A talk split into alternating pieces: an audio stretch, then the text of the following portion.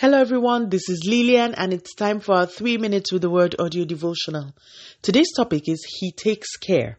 And our anchor scripture is taken from the book of Ruth, chapter 1 and verse 6.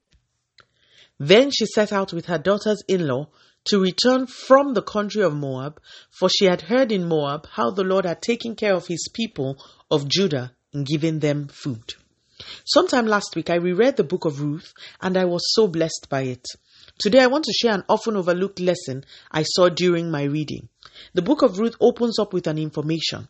Elimelech, who was Naomi's husband, had, because of a temporary famine in the land of Canaan, moved his family to Moab. He left Canaan because of that famine. In a series of tragic events, this man dies, his two sons also die. Very tragic story. But remember, he left Canaan because of famine. Now, please let us return to our anchor scripture.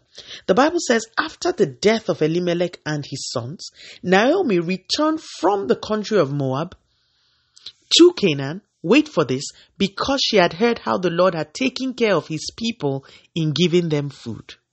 Remember, Naomi and her husband left because of a famine. They went to a foreign land and encountered tragedy upon tragedy. She then suddenly realized that no one was dying of hunger in Canaan. God was providing for them, even in famine. I can bet you that she regretted leaving in the first place. Our physical locations are very important when it comes to our fulfilling destiny or otherwise. Today, I want to speak to someone who may be experiencing some kind of famine in their physical geographical location. Please do not just up and leave. Do not just take your things and migrate somewhere else. Consult with the Father. Go only where He has permitted you to.